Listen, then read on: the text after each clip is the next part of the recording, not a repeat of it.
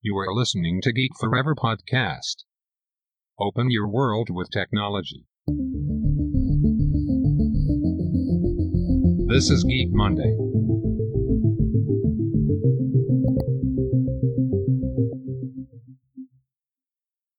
สวัสดีครับ ผมดนธราดนจากดนบล็อกนะครับ และนี่คือรายการ Geek Monday ครับ รายการที่จะนำท่านไปพบกับเทคโนโลยีใหม่ๆนะครับไม่ว่าจะเป็นเรื่องของเอ่อ AI Machine Learning Blockchain หรือว่า Big Data อ่าตอนนี้เทคโนโลยีใหม่ๆเหล่านี้เนี่ยจะเห็นได้ว่ากำลังมีบทบาทสำคัญต่อโลกมนุษย์เราอย่างเห็นได้ชัดนะครับธุรกิจใหม่ ๆ ที่เกิดขึ้นมาใหม่ๆนะล้วนใช้เทคโนโลยีใหม่ๆเหล่านี้นะครับมาสร้างสรรค์นวัตกรรมรวมถึงสร้างบริษัทใหม่ ๆ ที่เกิดขึ้นนะครับ เราจะเห็นได้ว่าบริษัทใหม่ๆเนี่ยสามารถเติบโตได้อย่างรวดเร็ว บริษัทสตาร์ทอัพหน้าใหม่ สามารถเอาข้อมูลรวมถึงเทคโนโลยีใหม่ๆ เหล่านี้เนี่ยมาพัฒนาจนสามารถตอบโจทย์ให้กับผู้บริโภคได้นะครับ ก็เหมือนเดิมนะครับสำหรับรายการ Geek Monday นะครับเราจะมาพบกันทุกวันจันทร์นะครับ ผมจะปล่อยทุกวันจันทร์ตอนเช้าๆนะครับ แล้วก็สามารถติดตามได้ตอนนี้ที่พอดบีรวมถึง Spotify นะครับ ตอนนี้ยังเป็นสองแพลตฟอร์มหลักที่ผมนำมาลงนะครับ แล้วก็สำหรับเพื่อนๆที่อยาก ฟังผ่าน YouTube ก็สามารถเข้าไปชมได้นะครับ เราจะมีลิงก์ YouTube ไว้ให้นะครับหลังจากที่สัปดาห์ที่แล้วนะครับ เราพักเรื่องเทคโนโลยีนะครับ เราไปพูดถึงข่าวที่เป็นประเด็นหลักสำคัญในสัปดาห์ที่แล้วอย่างเรื่องของ Huawei นะครับที่กำลังโดนเรื่องของสงครามการค้าทำให้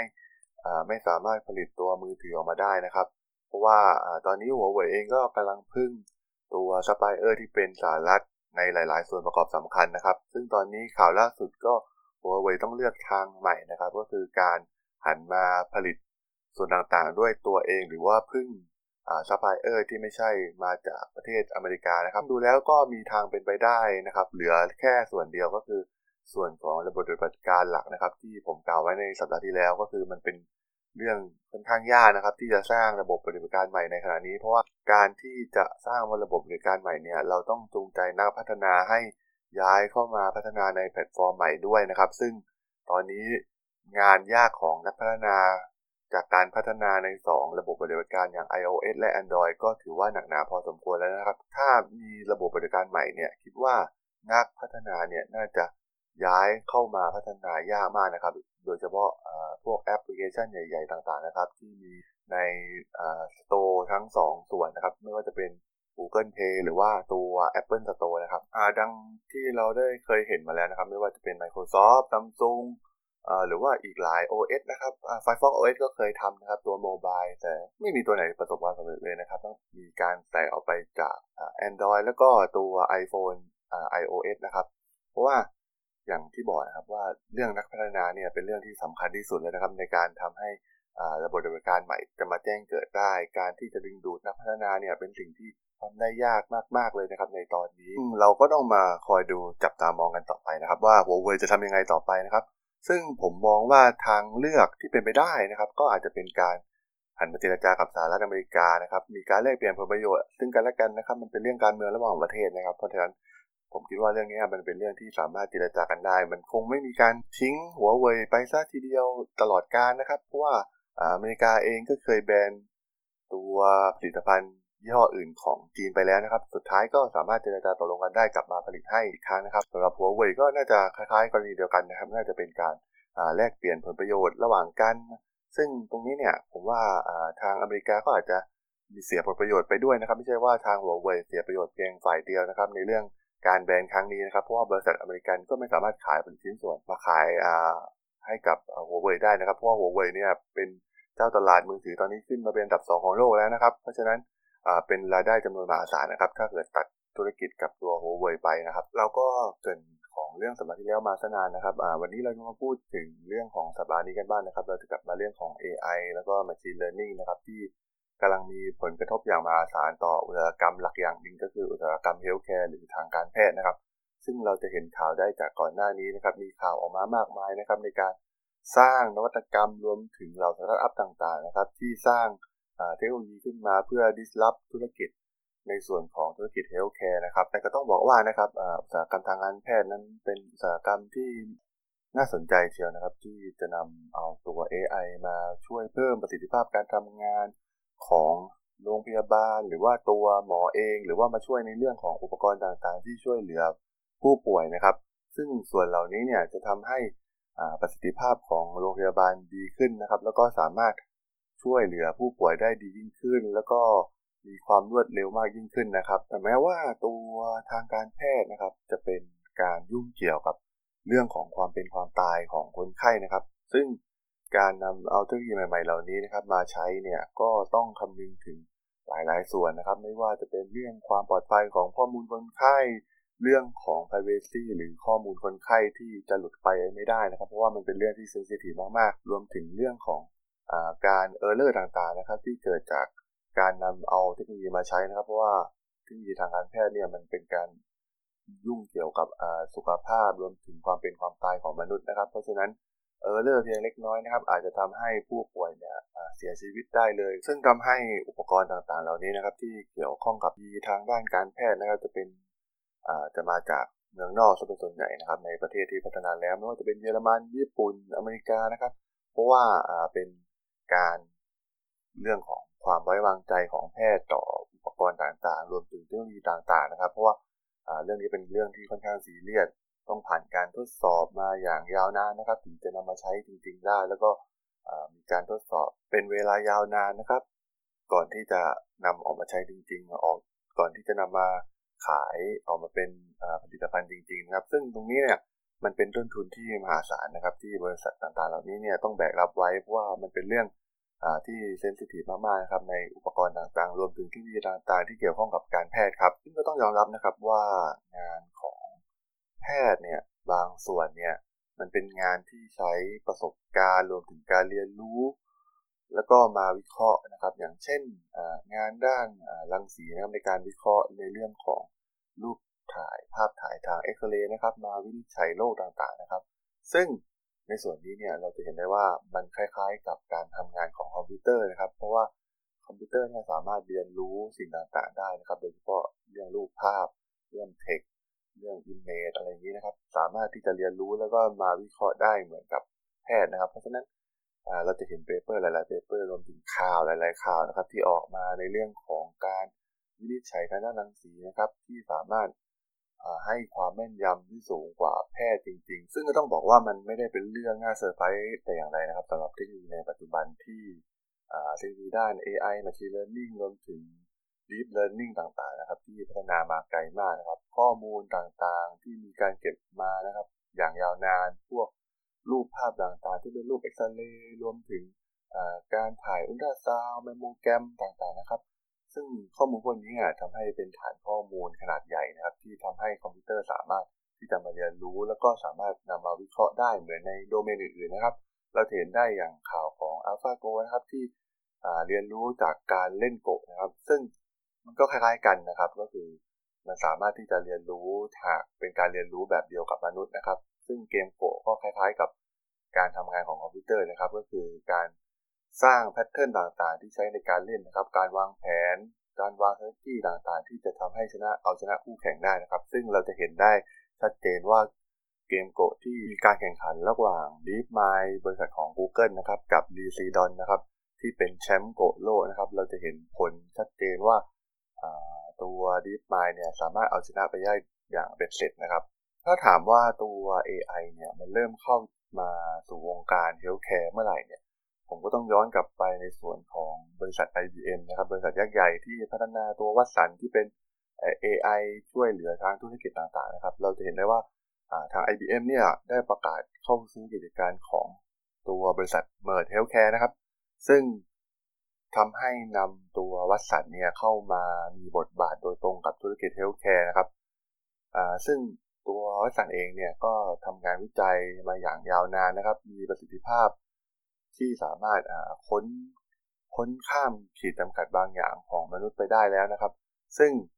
รวมถึงในวงการแพทย์เช่นเดียวกันนะครับซึ่งการนำเอาตัววัสันเองเนี่ยนำร่องเข้าสู่ธุรกิจ healthcare นะครับ ซึ่งเป็นธุรกิจที่มีมูลค่ามหาศาลนะครับผ่านข้อมูลมหาศาลของบริษัท Merge ที่ทำธุรกิจด้าน healthcare มานานนะครับ โดยเฉพาะงานด้านรังสีนะครับ ส่วนใหญ่จะเป็น การเน้นไปที่เรื่องของ digital image เต็มๆนะครับเพื่อที่สามารถนำ AI เนี่ยมาช่วยเหลือแพทย์ เพื่อเป็น Decision Support System ให้กับแพทย์ได้นะครับ คอยช่วยวินิจฉัยแพทย์ทำให้แพทย์ สามารถทำงานได้รวดเร็วยิ่งขึ้นนะครับ ซึ่งข้อมูลมหาศาลของบริษัท IBM ที่ได้จาก Merge Healthcare เนี่ยหากนำไป training ผ่านอัลกอริทึมทางคอมพิวเตอร์ ไม่ว่าจะเป็น Machine Learning หรือว่า ตัว AI นะครับที่เป็น core หลักของวัตสันเนี่ยก็จะยิ่งทำให้ตัววัตสันเนี่ยฉลาดมากยิ่งขึ้น สามารถแยกแยะข้อมูลรวมถึงช่วยเหลือในการวินิจฉัยโรคได้ง่ายขึ้นนะครับต้องบอกว่าตัวงานด้านหลังสีเองเนี่ยครับที่เป็นงานที่ดูแล้วเป็นงานที่ AI เนี่ยน่าจะมาช่วยเหลือได้มากที่สุดนะครับ เพราะว่าส่วนใหญ่จะเป็นการใช้ประสบการณ์ในการวิเคราะห์ภาพ เพื่อทำการวินิจฉัยโรคซึ่งหมอก็จะทำ ด้วยประสบการณ์นะครับ รวมถึงการเรียนรู้ที่มีมาอย่างยาวนานนะครับ ในการหาโรคต่างๆ ซึ่งตรงนี้เนี่ยมันชัดเจนนะครับว่ามันคล้ายเคียงกับรูปแบบการทำงานของเทคโนโลยีของ Machine Learning ที่ใช้ในการเรียนรู้ข้อมูลจากอดีตเพื่อมาตัดสินใจนะครับ แต่ที่สำคัญมันมันดีกว่ามนุษย์ยังไงนะครับ เพราะว่าเรื่องขีดจำกัดของมนุษย์เนี่ยแม้จะเรียนมีประสบการณ์มาเยอะขนาดไหนนะครับ ก็ไม่สามารถที่จะสู้คอมพิวเตอร์ได้ครับ เพราะว่าคอมพิวเตอร์เองเนี่ยมีการเก็บข้อมูล ไปได้แบบไม่จำกัดนะครับ เราเห็นได้ว่าข้อมูลตอนนี้เนี่ยมีมากมายมหาศาลด้วยการที่ตัวฮาร์ดดิสก์เอง หรือว่า storage ที่จะเก็บข้อมูลเองก็ราคาถูกลงเรื่อยๆนะครับและที่สำคัญอีกอย่างก็คือเรื่องของเวลานะครับ เวลาในการประมวลผลเนี่ยทางด้านคอมพิวเตอร์เนี่ยใช้เวลาเพียงนิดเดียวนะครับ ซึ่งน้อยกว่าเวลาที่มนุษย์ทำมากนะครับ ซึ่งเป็นข้อเสียเปรียบที่สุดสำหรับมนุษย์เราในปัจจุบันนะครับไม่แม้ ไม่เว้นแม้แต่ในวงการแพทย์ก็ตามนะครับ แล้วก็ต้องยอมรับอย่างหนึ่งนะครับในวงการแพทย์เนี่ยไม่ใช่ว่าแพทย์ทุกคนจะมีความสามารถเท่าเทียมกันนะครับ เราจะเห็นได้ว่าตอนนี้แพทย์เป็นหน่วยงานที่มีความขาดแคลนเป็นอย่างมากนะครับ ในในประเทศไทยเองก็ตามนะครับ แพทย์จะมีความขาดแคลนนะครับ ต้องมีภาระ load เป็นจำนวนมากนะครับ ซึ่งการได้พวก AI หรือว่าพวกคอมพิวเตอร์อัลกอริทึมเหล่านี้มาช่วยนะครับ จะได้ช่วยเหลือแพทย์ ซึ่งส่วนใหญ่ก็จะเป็นแพทย์ที่ อาจจะไม่ได้รับการฝึกฝนมามากพอนะครับ เช่นพวกกลุ่มแพทย์นักเรียนที่เพิ่งจบมาใหม่ๆนะครับ ซึ่งยังไม่มีความเชี่ยวชาญในการค้นหาโรคร้ายแรงจากผู้ป่วยได้นะครับ ซึ่งการใช้ระบบอัตโนมัติ หรือว่า AI เหล่านี้เนี่ยผ่านการเทรนข้อมูลมาจำนวนมหาศาล และพวกนี้ก็สามารถจะตรวจจับรูปแบบแพทเทิร์นที่ซับซ้อนของการเกิดโรคได้ดีกว่าแพทย์ที่จบใหม่ๆเหล่านี้นะครับ ซึ่งถือว่าจะ เป็นส่วนที่ช่วยเหลือมนุษย์ให้รอดพ้นจากโรคภัยไข้เจ็บต่างๆ ได้ดียิ่งขึ้นนะครับถ้าเทียบกับเมื่อก่อน เพราะว่าแต่ก่อนเราจะขาดแคลนเรื่องแพทย์ต่างๆนะครับทำให้ไม่สามารถดูแลมนุษย์ หรือว่าประชาชนต่างๆ ได้อย่างทั่วถึงครับการนำเทคโนโลยีมาช่วยเหลือเนี่ยก็จะทำให้ลดภาระงานของแพทย์นะครับเป็นสิ่งสำคัญอันดับแรกเลย แล้วก็มาช่วยทำให้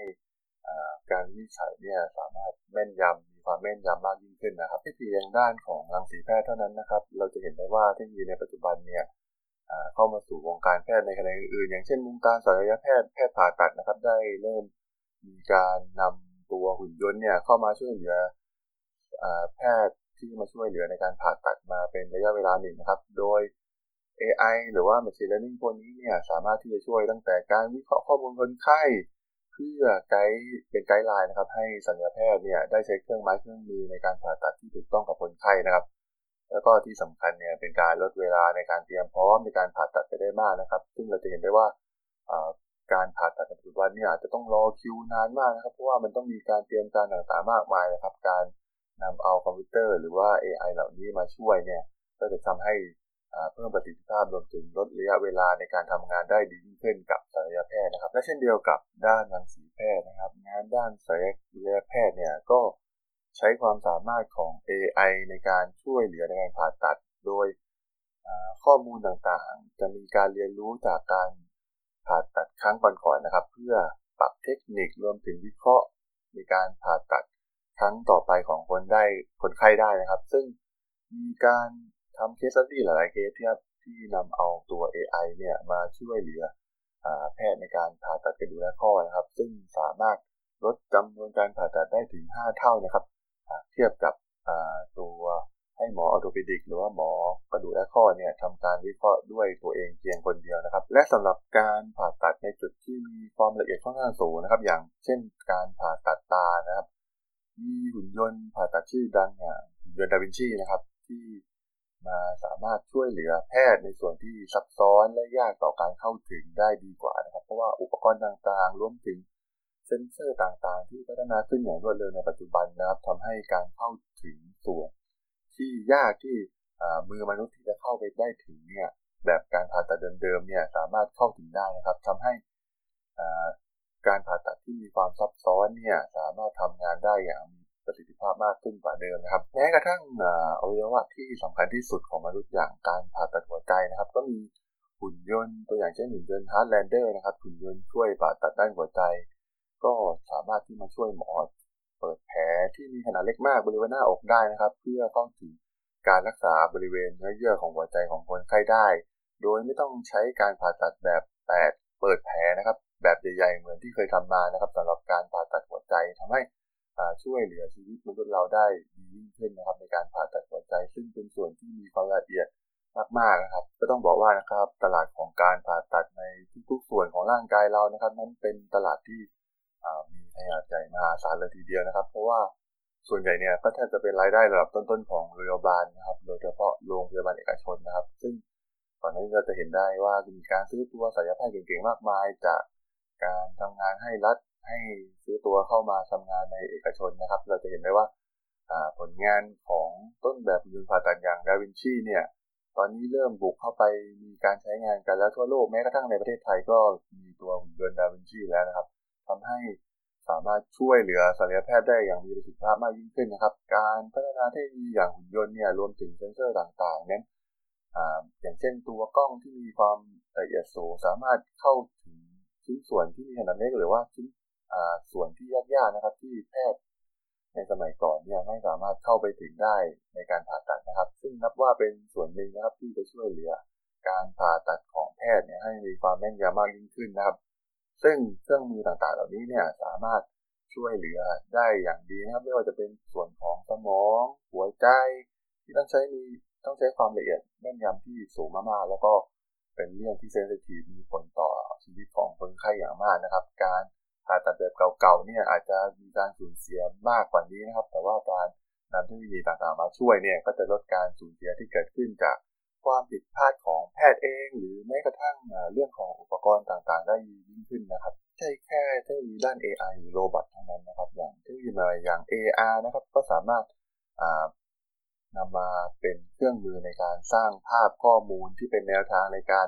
นำทางผ่าตัดโดยใช้เทคโนโลยีได้ดียิ่งขึ้นนะครับ ซึ่งตรงนี้เนี่ยสามารถลดภาวะแทรกซ้อน หรือว่าปรับปรุงผลลัพธ์ของผู้ป่วยได้ดียิ่งขึ้น ซึ่งการนำเอาตัวเทคโนโลยี AR เนี่ยมาสร้างภาพโฮโลแกรม แล้วก็เป็นการนำทางไปสู่การผ่าตัด การนำเอาเทคโนโลยีเนี่ยมาใช้เป็นตัวช่วยในการวางแผนการผ่าตัดนะครับ เพื่อ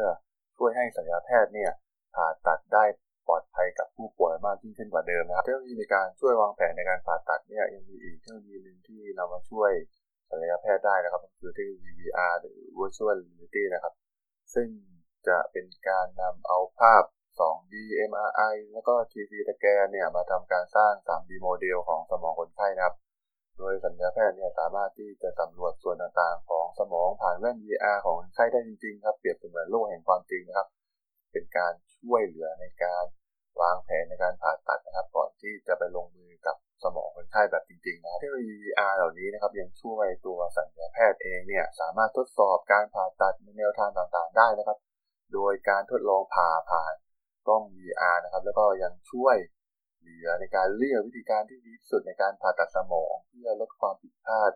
จากการทำงานให้ได้มากที่สุด เพื่อเป็นประโยชน์ที่สูงสุดกับคนไข้นะครับจากการใช้งานผลิตภัณฑ์ VR ตัวนี้นะครับ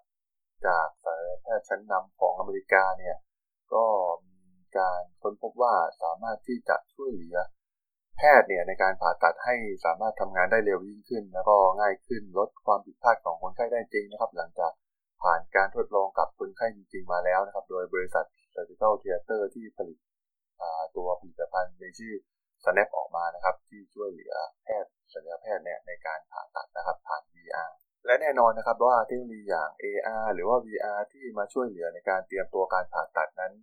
สามารถที่จะทำให้แพทย์ได้ทดลองกับตัวชิ้นส่วนของร่างกายที่มีความเหมือนจริงมากที่สุด ก่อนที่จะทำการลงมือผ่าตัดจริงนะครับ ซึ่งหากเป็นในอดีต ก็คงไม่สามารถทำอย่างนี้ได้อย่างแน่นอนนะครับ ซึ่งสุดท้ายเนี่ยการร่วมมือกันระหว่างแพทย์ผู้เชี่ยวชาญ อย่างแพทย์ศัลยแพทย์เนี่ยกับเทคโนโลยีที่มีประสิทธิภาพเหล่านี้เนี่ย ถือถือว่าเป็นก้าวสำคัญที่สุดนะครับในการลดความ